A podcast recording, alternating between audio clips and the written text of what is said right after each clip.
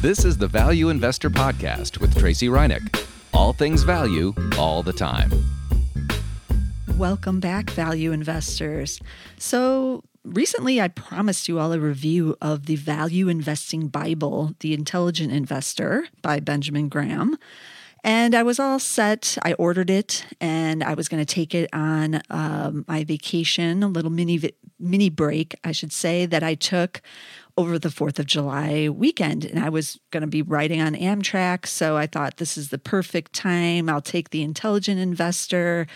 But then I was packing for it and I looked at it because I actually have the book. It's not on uh, like a Kindle or anything. And it's quite enormous. It turns out I had to look it up. It's like about almost 600 pages if you add in all the notes and everything at the back of it. And so it's pretty thick, even in a paperback. But I also, at the same time that I ordered that book, I ordered this other book that's getting a lot of buzz right now called Your Money or Your Life. And then the, the subtitles Nine Steps to Transforming Your Relationship with Money and Achieving Financial Independence, fully revised and updated for 2018. And this book is by Vicki Robin and Joe Dominguez. And then this updated version has a foreword by Mr. Money Mustache, which many of you know his blog because he blogs a lot about financial independence and the FIRE movement. So I ordered that book at the same time because um, it's getting a buzz, like I said again. And I looked at that one, and this one was only 317 pages. But actually, if you add on all the like this workshop thing in the back, let's see, it's about 329 so about half the size that i was going to have to pack in my little carry-on to go on the amtrak. So i decided to go with your money or your life to take on the train. So we're going to be delayed a little bit longer with the intelligent investor. Um, but I'm excited to talk about this book today because um, I wasn't really trading down to read this book, Your Money or Your Life, because this one is a classic too. Like I said, it's getting a lot of buzz again. It was originally published in 1992 and it was a personal finance bestseller, but I never read it in the first go around. And then some of the concepts in it kind of went out, but now it's been reissued, like I said, in 2018 to capitalize on this now popular fire movement which if if you don't know what the fire thing means it means financial independence retire early now those of you who follow me on twitter or stocktwits um, especially on twitter know that i kind of i'm not like a big fan of the fire movement of of the RE part of it. I guess I should say. I love the FI, but the RE, the retire early part, really kind of annoys me because most people don't really want to retire early. They just want to change jobs. But that's a whole other podcast. But I do like the FI. So, this new edition of the book, uh, like I said, got the fire blogger, Mr. Money Mustache, to talk about it. And um, I found it to be really interesting. So, okay, the point of the book is, and this is from the back of it, the back of the book jacket, is to take your life back by changing your relationship with money. And it has a nine step program where you do a whole bunch of different uh, lessons in it. And um, some of them are like tracking your spending and figuring out exactly where your money is going and kind of figuring out uh, where, you know, what is happening with money in your life, basically. It also has some of the, what we now would call Marie Kondo uh, views of like decluttering, decluttering your financial life or just decluttering your life, like selling some of your items on like eBay or wherever, you know, you can sell to make some money off because it kind of frees up your life. So that did remind me of Marie's views about decluttering your home in general. And some of the concepts in the book are similar. Like she talks about, you know, do you did you receive like fulfillment from some item you know something you bought? Um, did that like bring you joy in the marie kondo kind of um, view? So i thought that all that was pretty interesting. And um, some of the other interesting parts are that it it does ask you to figure out how much money you've made in your life. Like that's like one of the very first lessons. And it is kind of stunning when you actually sit down and start adding up the total like off of your off of your um, tax filings, basically. And even if you've only been working a few years, it's it is still kind of interesting to realize how much you've made even if you've only been working for like 5 years or 10 years let alone even longer time and then you do start to ask yourself like where has it all been going? Because it's usually like a pretty big number, even if you don't think you're making that much money. It it does add up over several years, and you you start asking these questions like why don't i have more to show for this and that's part of the exercises of the book um, it also goes into the your money or your life concept is just how valuable your time is and how much time you have on this planet based on like the average life expectancy and how much of that will go into working for money versus working or doing something that you want to do for your life. So um, they have exercise in there to look at that question and you're to figure out what your hourly wage is, not like what your income is, but literally how many hours you spend at that um, job or whatever it is that's bringing in the income and what you what that translates to by the hour. Because that's a little striking too. I think people all assume that they're making like this big hourly wage but when you actually go in and figure it out it might not be all that great. And i know um, in my former career when I was a lawyer, we used to do this at the big law firm we worked at because we worked a lot of hours, and some of us would actually sit there and calculate out our actual hourly wage based on working weekends or working till 10 every night.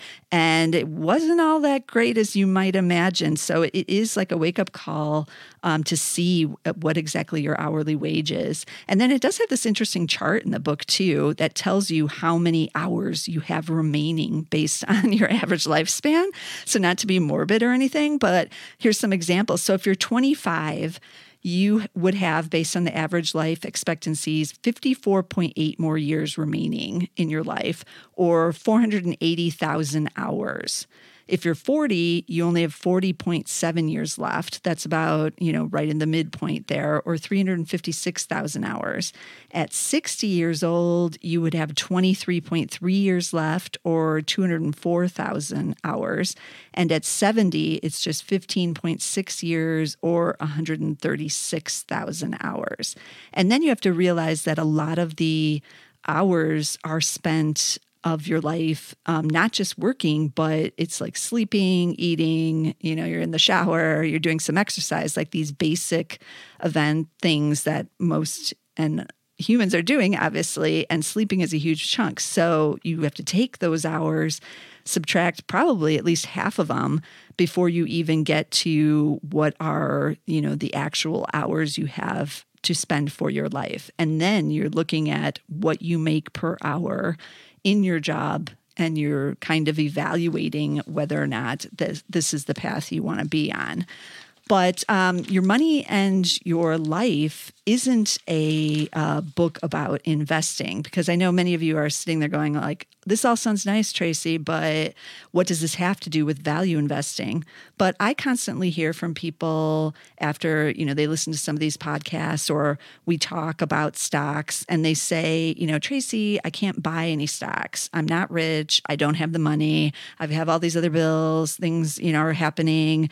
Um, I don't have even five hundred dollars to start."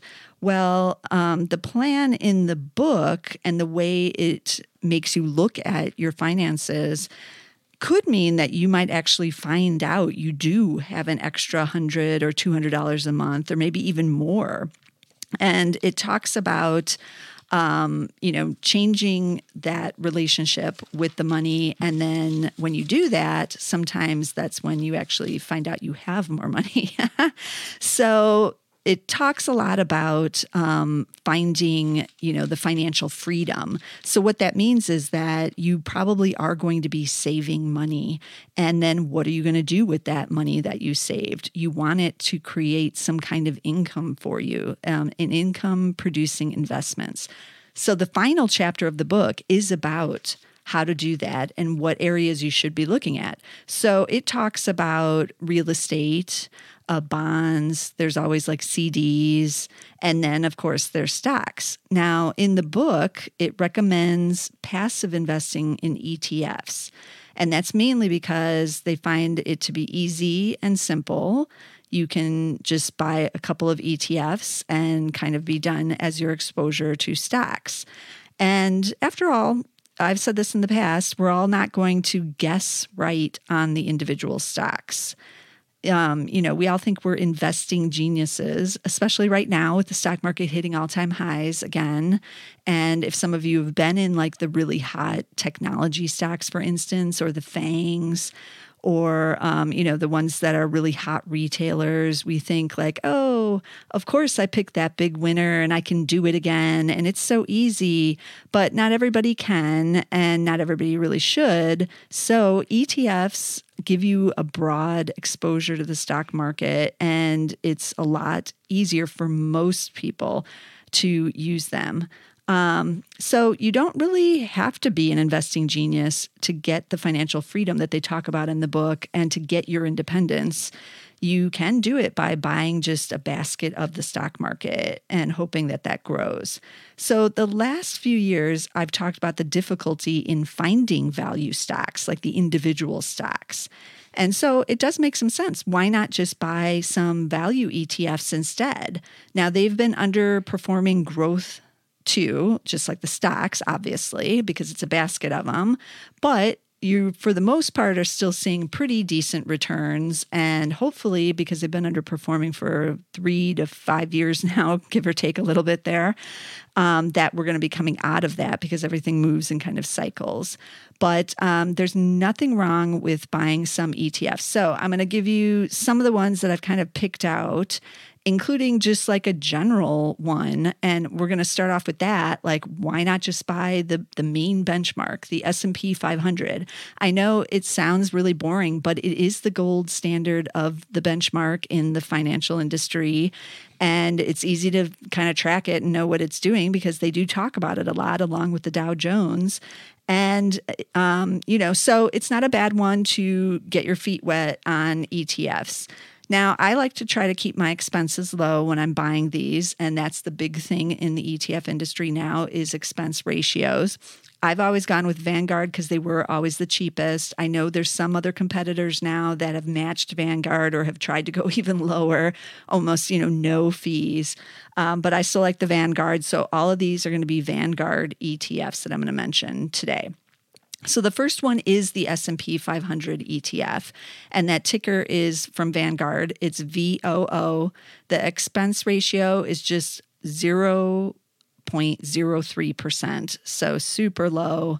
And um, this one really tells you the power of compounding because since its inception, which was September two, 2010, so it was after the lows and after the Great Recession is when they um, put out the ETF. But since 2010, um, September, it's up on an average return of 14.23% through the end of June of 2019. And a 10,000 invested in September 2010 is just a little over $30,000 now. So um, that's not too shabby. And 14% compounding over nine years is really tremendous. You only see that in, in big time bull markets. Um, so that's not too bad. The one year return through June 30th. So this is June, uh, oh, well, July 1st of 2018 through June 30th is uh, 10.4%. So it's really rebounded after that sell off at the end of 2018 and this big rally to start 2019. So that isn't too bad either. Now, you do get a dividend yield if you own just the regular index, and it's yielding 1.94% as of June 30th. So that's not too shabby either. It's nice to get that little bit um, extra dividend push in there, and the dividends do compound, as you know. So, if you are seeking your financial freedom and you want to like get some passive income coming in there, the overall S&P 500 is not one of the bad ones to own. It's actually, you know, one of the bigger market ones to own. Now, maybe you do want a higher dividend yield. So I took a look at one of those, and that would be the Vanguard High Dividend Yield ETF. And that's VYM is the ticker. And it's mainly large cap. It's kind of in the value category too, because it's got the dividends, but it tracks the FTSE High Dividend Yield Index. Um, so it tries to track that. Expenses are low again, just 0.06%. And this one is yielding, because it's the high dividend yield, 3.3% as of June 30th. So that's a pretty nice yield right there. It has 423 stocks in it. And now this is another thing you have to watch with ETFs like what does it hold because every one of them is different. I didn't go into the holdings on the S&P 500 um, but I'm about to right now because this one it holds slightly different than what the S&P 500 has going on. So, like I said, it's 423 stocks. The 10 largest holdings are 26.4% of it. So nearly a quarter are just 10 stocks. And what are those? Well, they're the big names you would expect that pay the big dividends. So AT&T, Verizon, Pfizer, JP Morgan, Exxon, Cisco, Chevron, um, Merck, Procter and Gamble. So that's pretty big percentage there with those big big caps with the with the dividends. Um, and then looking at the sectors that are the big sectors here, finance, not surprising because they are paying nice dividends again. So financials, 18.6% of the whole portfolio. Then you have consumer goods, healthcare, tech is just 10.4, which isn't awful. Um, and oil and gas actually 8.8. But if you compare it to the S&P 500, which uh, is the overall, you know, market benchmark, you can see some differences in there. So for instance, while the financials are the biggest in this ETF in the S&P 500, it is now definitely technology. And tech is 21.2% of that S&P 500 ETF. So that's a big difference, 21.2 versus 10% in this one. And then financials a lot less in the S&P 500 as well, just 13.1% versus 18.6 in this one in the dividend one. And then oil and gas a lot smaller now in the S&P 500 it's just 4.9% versus 8.8% here in this dividend one. And then looking at the top 10 on the s&p 500 now um, it's all the big mega companies the largest companies in the world because uh, that makes sense right? So it's microsoft apple amazon alphabet facebook berkshire hathaway JP Morgan, Exxon, Visa, and Johnson & Johnson. So it's a big different, very different list because obviously some of them do not pay dividends, so they're not in this dividend yield ETF. Um, and it's it's definitely Fang. You got almost all the Fang names, just missing Netflix in there, and then you have the um, just the other big monstrosity companies. So got to look at what you own in these ETFs too. What is your goal? What areas do you want to be in? Because they're not all the same. So, looking at the dividend yield ETFs uh, returns, so 10 year, um, it was actually created in November 2006. So it has a longer history than their other one. That's just the S&P 500. But the 10 year is 14.16%. And then let me look at the, what did I have for the other one again? Um, the other one was 14.23. That's since inception, though. So it's not quite 10 years on that one because that was 2010. This is 2009 for the 10 years.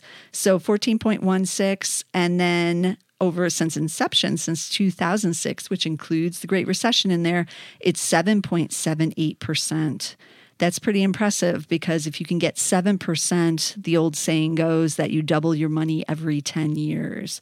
So you managed to do that even with that big sell off and those rocky times in there in in that great recession. So $10,000 invested in 2009 is now about I would say 37,000 on Vanguard's um, page they they have a chart that lists what the 10,000 is, but it doesn't actually give like the final number. It just gives you the chart. And so you kind of have to look at it. It's up there near 40 thousand dollars from ten thousand, but not quite there. So I estimated thirty-seven thousand. So not too shabby with dividends.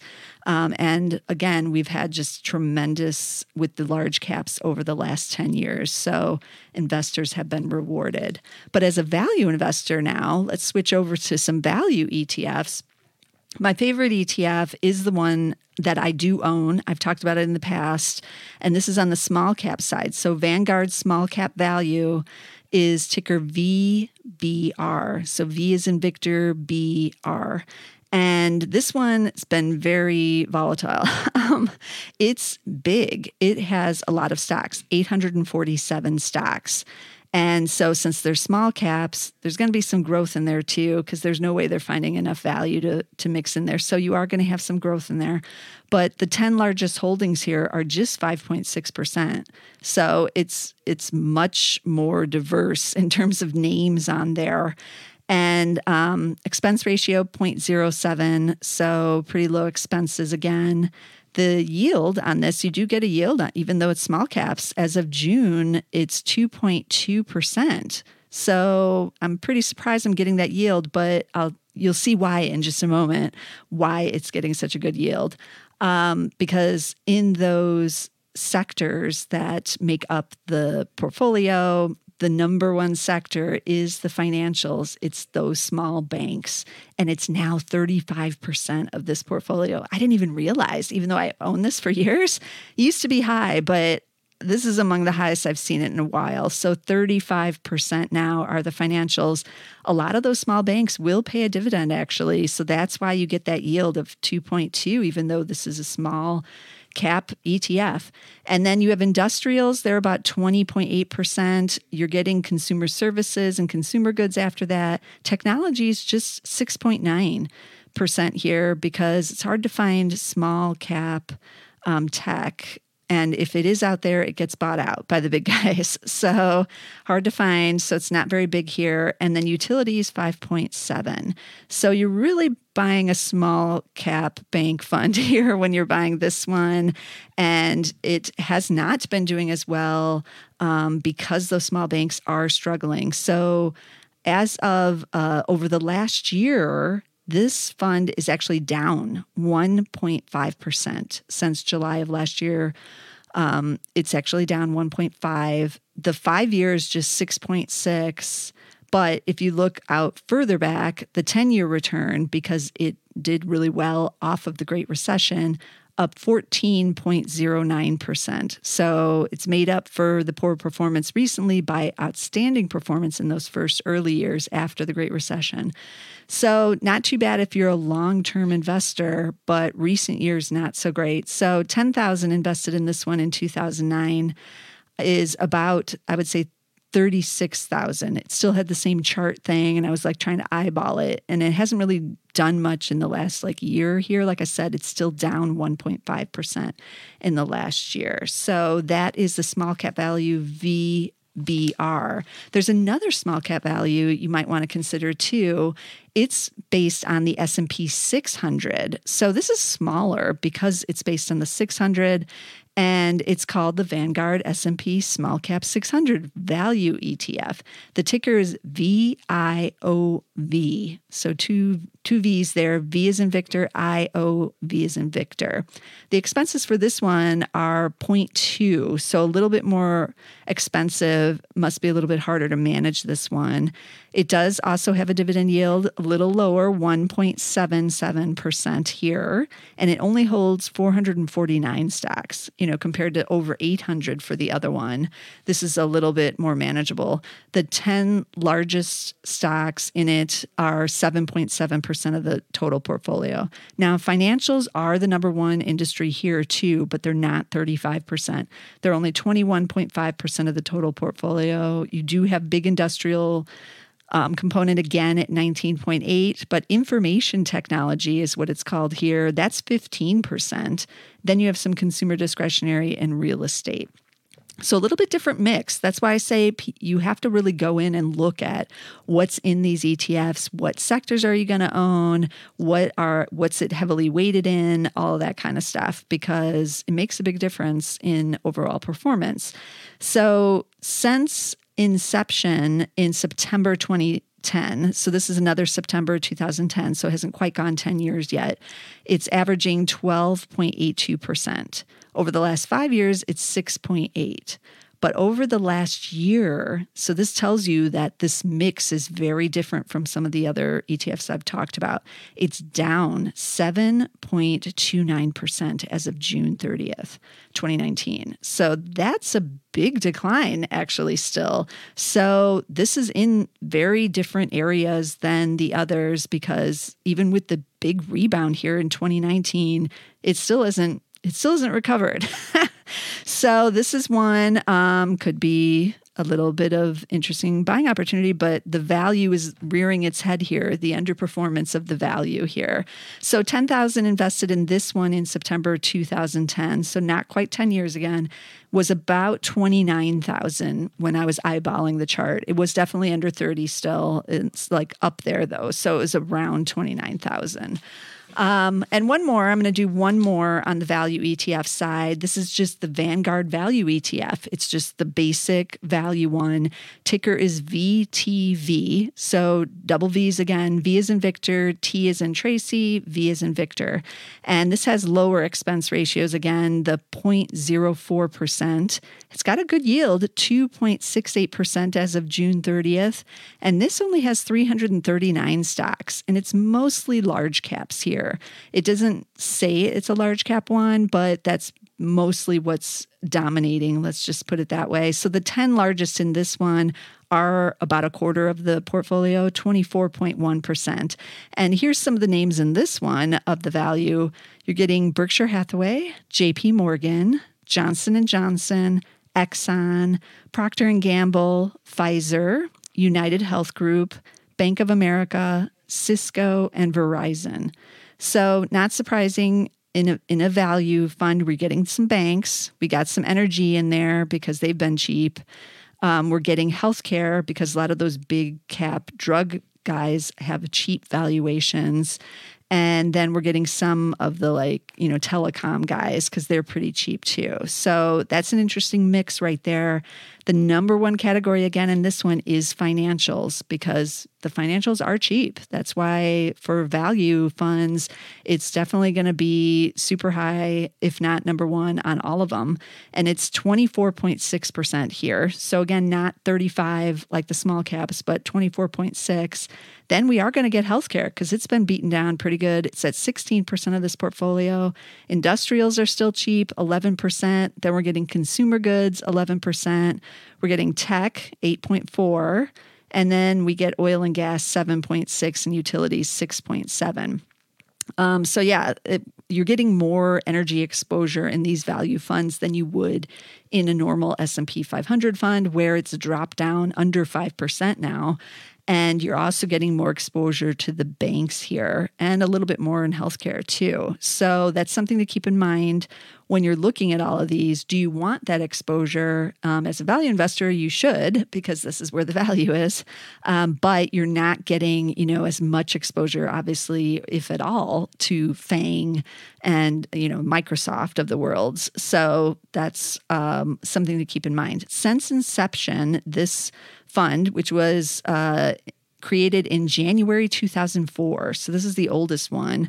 Its average annual return is 8.1%. So again, that's not too bad considering what's happened in in that 15-year time period with that great recession. So it pays to be a long-term holder basically.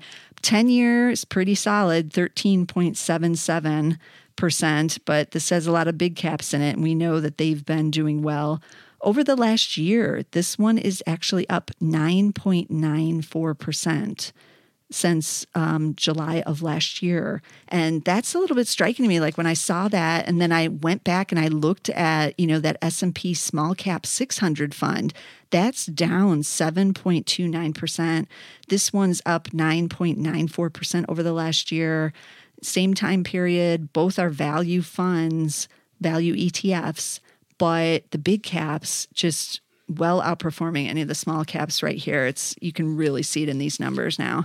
Um, Ten thousand dollars invested in two thousand nine would get you about thirty five thousand dollars now. Again, I was like eyeing it on that chart, so it's not an exact number, but it was in between thirty and forty, almost in the middle there. So I just called it thirty five. Um, so again, not too shabby. A lot of them are right around the same thing over the 10 year outlook. Now, it's easy to look at these returns and to reject small cap value, to just be like, well, I'm not going into that because it's been awful the last couple of years. And it has. The large caps, like I've been saying, have been dominating. But that's why you should be diversified in your investments. Have some smalls, have some mediums, the mids, have some large, and then you'll have exposure to all of them because they do move in cycles. So eventually, the large caps aren't going to be where it's at, and it's going to return to small caps because, as I've always said, the best performing area historically is small cap value, but just not right now.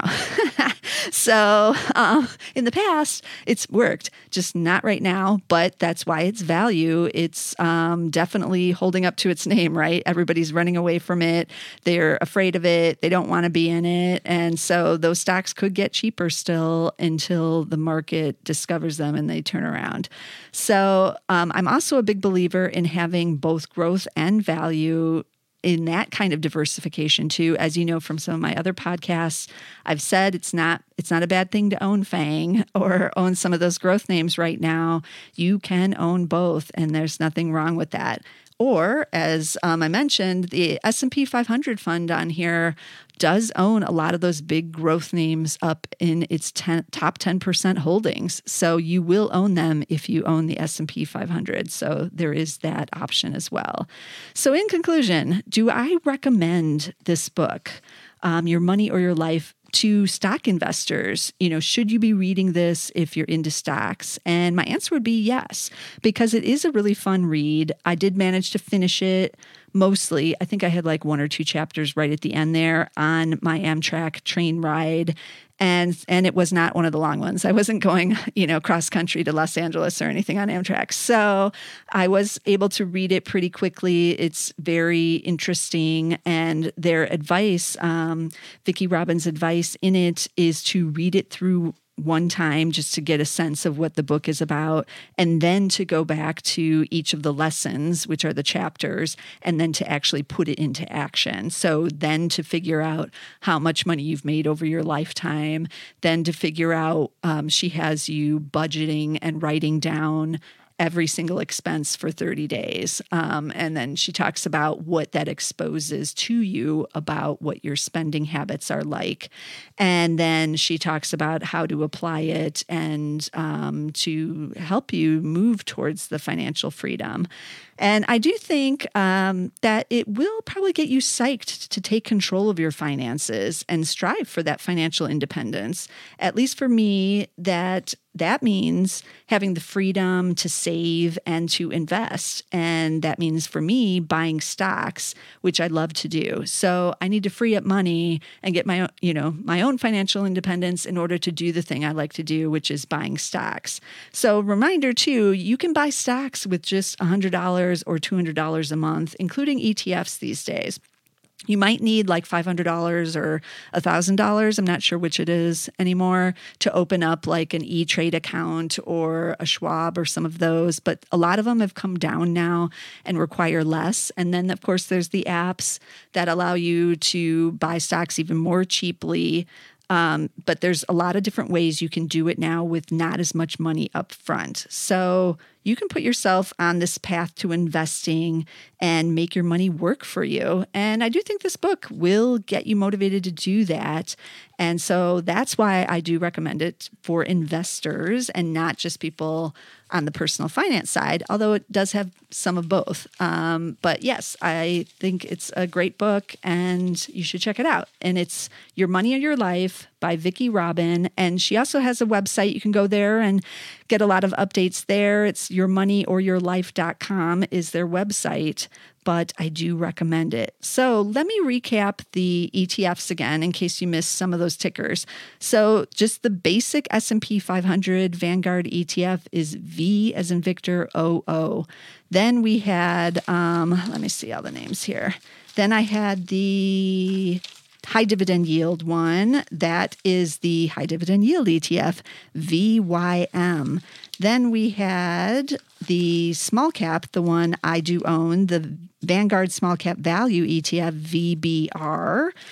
that is the one with 847 stocks in it. Then we had the S&P Small Cap 600 Value ETF, V is in Victor, IO, V as in Victor for that one. And then we had just the big basic Vanguard Value ETF, V as in Victor, T, V as in Victor for that one. I didn't cover a lot of the other value um, ETFs. I know in the past I've had podcasts on a lot of the differences in the value ETFs. And I should probably do another one of those again because it's been a couple of years and things change in the ETF world. So I'm going to investigate that for later on this summer. And I'll probably do another one of these about just just the value ETFs by many other companies, not just Vanguard, because there are some interesting ones that are uh, have come out from other people. So I will try to cover that, but this gives you some idea of the basics that are out there. So you want to be sure to subscribe because again, I am going to do the intelligent investor. I'm turning to that next. It's kind of daunting. I was looking at it again now that I've finished Your Money or Your Life. Um, but 600 pages awaits me, and I'm reading it, so you don't have to. Um, but I will be covering that going forward here. And so don't miss a single episode. You can get us on Spotify as a standalone show. We're also on Apple Podcasts.